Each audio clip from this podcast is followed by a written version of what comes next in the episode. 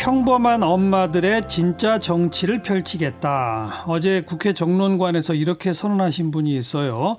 정치하는 엄마들이라고 하는 시민단체가 있죠. 여기 공동대표를 맡고 계시다가 지난해에는 국회의원 비서관이 되셨다가 이번에는 정의당에 입당해서 이번 총선 비례대표 예비 후보로 나섰네요. 정의당의 보육노동특별위원회 조성실 위원장을 오늘 스튜디오에 초대해 봤습니다. 어서 오세요. 반갑습니다. 정치하는 엄마들 활동가 조성실입니다. 음, 국회의원 비서관 시절에 이 방송에 오신 적 있죠? 아, 방송 스튜디오는 아니고요. 전화 네, 인터뷰 네, 맞습니다. 네. 어, 그때 국회의원은 누구였죠? 어, 무소속으로 계신 이용호 의원님 방에 있었습니다. 아, 네. 정의당 의원이 아니죠, 그러니까. 네, 맞습니다. 어. 근데 정의당에 이제 이번에 새로 입당하신 거예요, 그러면? 네, 네. 네, 네.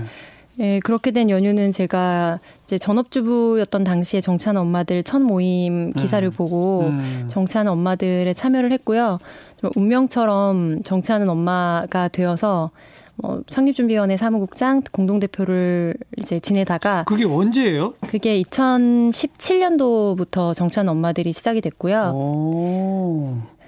네, 그 원래 저 고향 그, 그 네. 전에는 그냥 정말 전업주부셨다. 네, 2013년부터 2017년 4월 22일 첫 모임까지는 전업주부로 어, 살았습니다. 2013년 전에는요? 그 전에는 직장 생활을 음, 했었고요. 그냥 일반적인 직장? 네네. 어, 그러다가 이제 뭐 아이 육아 때문에 혹시 그만두신 네, 제가 난임이 있어서 치료받던 어. 중에 이제 임신을 했고 또 어. 유산염이 커서 어. 일을 그만두는데 재택근무하면서 큰 아이 키우다 둘째를 유산을 했어요. 아이고. 그래서 이제 무리하기가 어려워서 전업주부로 4년 정도 생활을 하다가 네. 정찬 엄마들이 생겨서 거기 합류를 하게 됐던 거죠. 그, 그 정치하는 엄마들 이런 게 만들어진다는 소식을 딱 듣고 그냥 본인이 달려가 참여하신 거예요? 네, 첫 모임은 엄마 정치라는 컨셉으로 음. 한 이제 언론사의 전 장하나 전 의원이 이제 기고를 했고요. 맞아요, 맞아요. 그래서 첫 번째 모임에 제안을 했을 때 그첫 예. 모임에 제가 갔고 예. 거기에 계신 분들은 거의 서로를 모르시는 분들이 한 30분 정도 오. 모임에 모였고요. 근데 어허. 좀 신기한 게 제가 전업주부 당시에 메모장에 정치하는 엄마들이라는 이름을 적어놓고 정말 이런 그룹이 필요하다라고 생각을 하고 있었어요. 본인 혼자? 네네네. 제 메모장에 핸드폰 메모장에 아이 수유하면서 그러니까 이런 구조적인 문제들에 대해서 정치하는 당사자 그룹이 있어야 한다는 생각은 가지고 있었는데 그럼 정치하는 엄마들이라고 하는 그 글자 그대로요? 네, 네이밍은 그래서 이야. 그날 그 자리에서 정치하는 엄마들로 이름을 짓는 게 어떻겠냐 제안을 어, 드렸고. 그러면 그 이름의 저작권인자네요. 아, 뭐 저작권을 주장하고 있지 않습니다. 뿌듯하게 느끼고 있습니다. 글쎄요. 아, 이 이름이 누가 만들었나 했더니 우리 조 대표가 만들었군요. 아, 어. 다 같이 집단 지성으로 집단 모성으로 만들었는데요. 어쨌든, 어쨌든 네. 그걸 제안하신 분이군요. 네. 아, 이름이 굉장히 저 좋잖아요. 정치하는 엄마들. 그죠? 네. 어, 또 이름도 음. 그렇지만 활동을 통해서 정말로 네. 정치하는 모습을 보여줘서 많이 기억해 주셨던 그러니까, 것 같아요. 그 자기 메모장에 그냥 이렇게 해놓을 정도로 그런 생각을 하셨던 이유는 뭐예요, 그러면?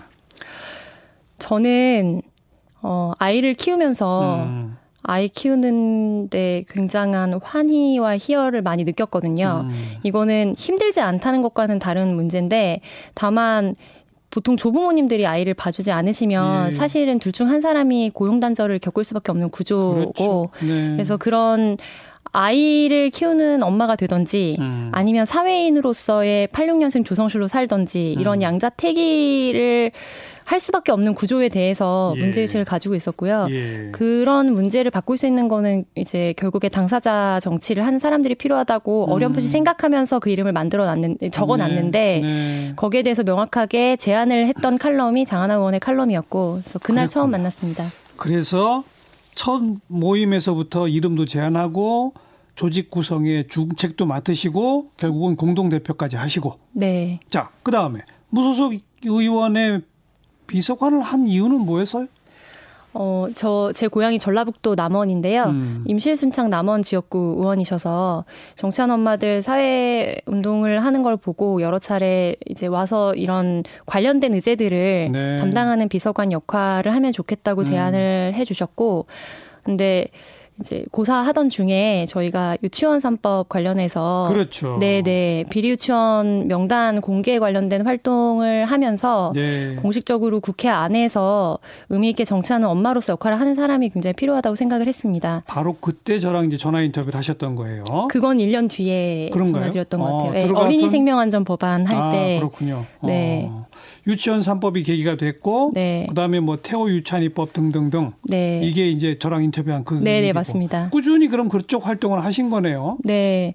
그래서 국회 들어갈 때도 정치하는 엄마들 이제 함께 활동하시는 분들과 충분히 상의를 했고요. 음. 들어가면서 마음에 가지고 있었던 생각은 어린이 교통 안전 관련된 활동을 하고 싶다는 거였고 예. 그래서 2010 2019년 1월 들어가서부터 계속 어린이 통학버스라든지 이런 문제들에 대해서 준비를 계속 하다가 예. 네 근데 이제 막상 이게 딜레마가 사고가 안 나면은 또 이렇게 막 이슈 파이팅이 안 되거든요. 그렇죠. 안타깝게도 연달아서 작년 한 해 좀 굵직한 사고들로 아이들이 네. 세상을 떠나면서 네, 네. 네, 막판에 많은 분들과 함께 하게 됐죠. 그래서 몇 가지는 입법이 됐죠. 네, 맞습니다. 아직 좀 미진한 게 있습니다. 네. 하준이법과 민식이법은 통과를 했고요. 네. 유치원 3법, 어린이 교통안전 관련법 등등등 활동을 국회 안에서 직접 좀 담당하고 뛰어보고자 이제 비서관 활동을 하신 것까지 좋고요. 내가 직접 국회의원이 돼야 되겠다 이렇게 결심하신 겁니까? 네, 맞습니다. 어, 그 이유는 저는 시민사회에서 에너지를 모으고 당사자들이 목소리를 내는 거, 원기옥을 모으는 거라고 생각하거든요. 그래서 당사자들이 목소리와 막 압박을 해서 원기옥을 모으면 로켓을 쏘듯이 사실 그것을 버튼을 딱 눌러서 음. 원내에서 역할을 하는 사람이 필요한데 사실 국회 안에서는 이런 양육 당사자들의 문제나 어린이들의 문제가 우선 의제가 되기 어려운 구조입니다. 예. 그래서 정말 이 의원님이 가지고 있는 혹은 의원이 가지고 있는 문제의식이나 의제의 순서를 넘어서 네. 우리가 갖고 있는 중요하다고 생각하는 거를 직접 말하는 목소리가 되자 음. 이런 생각을 하고 출마 선언을 하게 됐습니다. 그렇죠. 당사자들이 목소리를 많이 내야 한다. 근데 그 목소리를 받아서 미사일 버튼을 누를 사람은 국회의원이다. 네, 그거네요. 맞습니다. 어. 근데 정의당을 선택하신 이유는?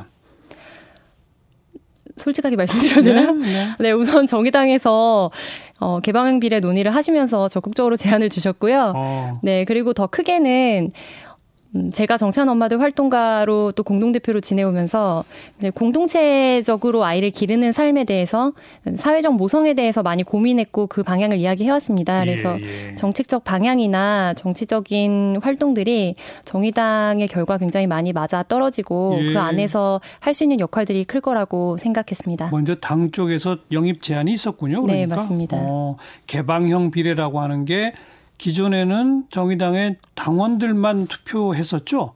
네. 비례대표 그 후보 네, 순위를 맞습니다. 정하는데. 네. 근데 이번에는 조금 바뀌었나요?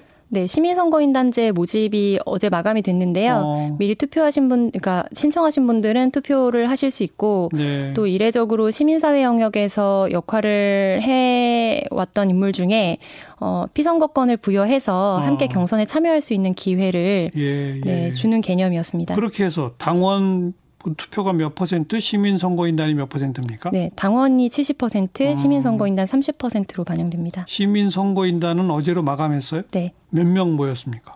어, 저도 정확한 수치를 받진 않았는데 그래도 한 10만 명 전후로 모인 것으로 언론 보도를 통해 확인했습니다. 어, 네. 지금 당원은 몇 명이에요, 정의당에? 한약 4, 5만 명 정도 되시는 걸로 알고 있는데요. 그럼 당원보다 한 두 배가량 되는 시민 선거인단이 나는 하고 싶다라고 이제 오셨다는 거고 네. 이분들의 표를 받아서 비례대표 순번이 정해지는 거죠. 네, 맞습니다. 지금 비례대표 정의당 예비 후보가 상당히 많다면서요. 네, 지금 출마 예배안 올리신 분들이 한 3, 40분 되시는 음, 것 같고요. 네, 네. 자, 그런데 그 어린이 교통안전법 활동 아마 같이 하셨을 텐데 그 태호 유찬이법 제정 운동 함께 하신 고 김태호 군의 어머니 이소현 씨. 네. 이분은 또 민주당 영입해 갔더라고요. 네, 맞습니다. 그래서 계속해서 저희가 또 자주 연락하면서 음. 또 함께 할 수 있는 일들을 당연히 모색하고 있고요. 굉장히 네, 잘하실 분이라고 생각합니다. 네, 네. 민주당에서는 우리 조성실 위원장한테 영입 제안은 없었어요? 네, 맞습니다. 아, 민주당에서 만약 영입 제안이 왔으면 그쪽으로 가셨을까? 어, 잘 모르겠습니다. 네. 그런데 아무튼 함께 하는 사회적 모성으로서의 가치관은 또 정의당하고 맞더라. 네. 음. 아무래도 정의당에서 이제 사회적인 어떤 돌봄 체계라든지 이런 예. 부분에 대해서 굉장히 지향을 많이 해왔기 때문에 또 제가 이제까지 해왔던 연장선상에서 역할을 적극적으로 해낼 수 있다고 생각하고 있습니다. 예. 보통 이렇게 새로 영입된 분들 저희가 뭐 어느 당이든 할 거 없이 어, 과거 자유한국당 지금 이제 미래통합당으로 또 바뀌었죠. 뭐 더불어민주당 새로 영입되신 분들 스튜디오에 초대해서 얘기를 들어보면 뭐 새로운 정치를 하겠다 이제 다들 그러시잖아요. 네. 우리 조 대표가 하실 새로운 정치는 어떤 겁니까 그러니까? 제가 생각하는 새로운 정치는 평범한 사람들의 목소리를 담는 정치라고 생각합니다. 음. 어, 뒷질문에 이제 사전에 적혀 있던데 기존의 중진 의원들과의 차별성이 무엇냐라고 물으신다면 저는 제가 4, 5년 동안 지냈던 전업주부로서의 경험이라고 말씀드릴 수 있을 것 같아요. 예. 결국에 대한민국의 정치가 굉장히 엘리트 정치를 표방하고 있고 음. 물론 전형적으로 전문직에 종사하시는 분들이 정치를 하는 것도 필요하지만 굉장히 과대표성을 가지고 있거든요. 그래서 인구의 구성에 국민을 닮은 모습으로 좀 국회가 목소리를 내야 되는데 그런 부분에서 명확하게 어 정말 균형 있게 목소리 내지 못했고 음. 그래서 저 역시 전업 전 업주부로 오래 제가 평범한 사람 시민으로 살아왔고 또한 정치하는 엄마들 활동가이자 구성원으로서의 소속감은 계속되기 때문에 평범한 사람들과 적극적으로 연대하면서 현장에 발을 딛고 좀 문제의식을 갖고 목소리 내야겠다 생각하고 있습니다. 평범한 사람들과 엘리트들하고는 결정적 차이가 뭐라고 보세요? 기본적으로 뭐 가지고 있는 자산이라든지 음. 또 학력이라든지 이런 뭐 과정에서의 음. 결이 많이 다를 수밖에 없다고 생각을 하고요. 음. 또 실제로 많은 정책과 공약들이 쏟아지지만 이게 현장에서 이 탁상 공론 아니야?라고 음. 생각되는 부분이 많거든요. 그러니까 예. 뭐 일례로 뭐 보육 관련된 간담회들을 할 때 명확하게 부모들이나 양육자들이 갈 수 없는 시간대에 음. 행정 편의적으로 시간을 잡는다든지 일례로 아주 사소하게 든다면요. 아, 보육 관련 네. 간담회를 그래서 어. 그런 부분들에 대해서 정말로 현장의 경험이 있는 사람들이 원내에서 정확 하게 또 결을 가지고 문제를 제기하고 또 그런 부분에 대해서 이야기 이야기를 할 수 있는 것들이 필요하다고 생각합니다. 음. 네, 정치하는 엄마들 활동을 하면서 그러니까 뭐 이걸 해야 된다 아니면 이데올로기적인 어떤 지점을 찍고서 저희가 달려온 게 아니라 예, 현장에서 예. 겪었던 어떤 부조리나 모순에서부터 시작해서 방법들을 현실적으로 찾아갔기 때문에 예. 네 평범한 사람으로서의 정치는 그런 의미를 가지고 정치하겠다 이렇게 말씀드릴 수 있을 것 같아요. 정치하는 엄마들 활동은 지금도 하고 계신 거죠? 네, 정치하는 엄마들 활동가로서는 음. 여전히 계속해서 또 일원으로 활동하고 있고요. 그 모임은 좀 참여하는 분들이 많이 늘어났습니까? 어때요?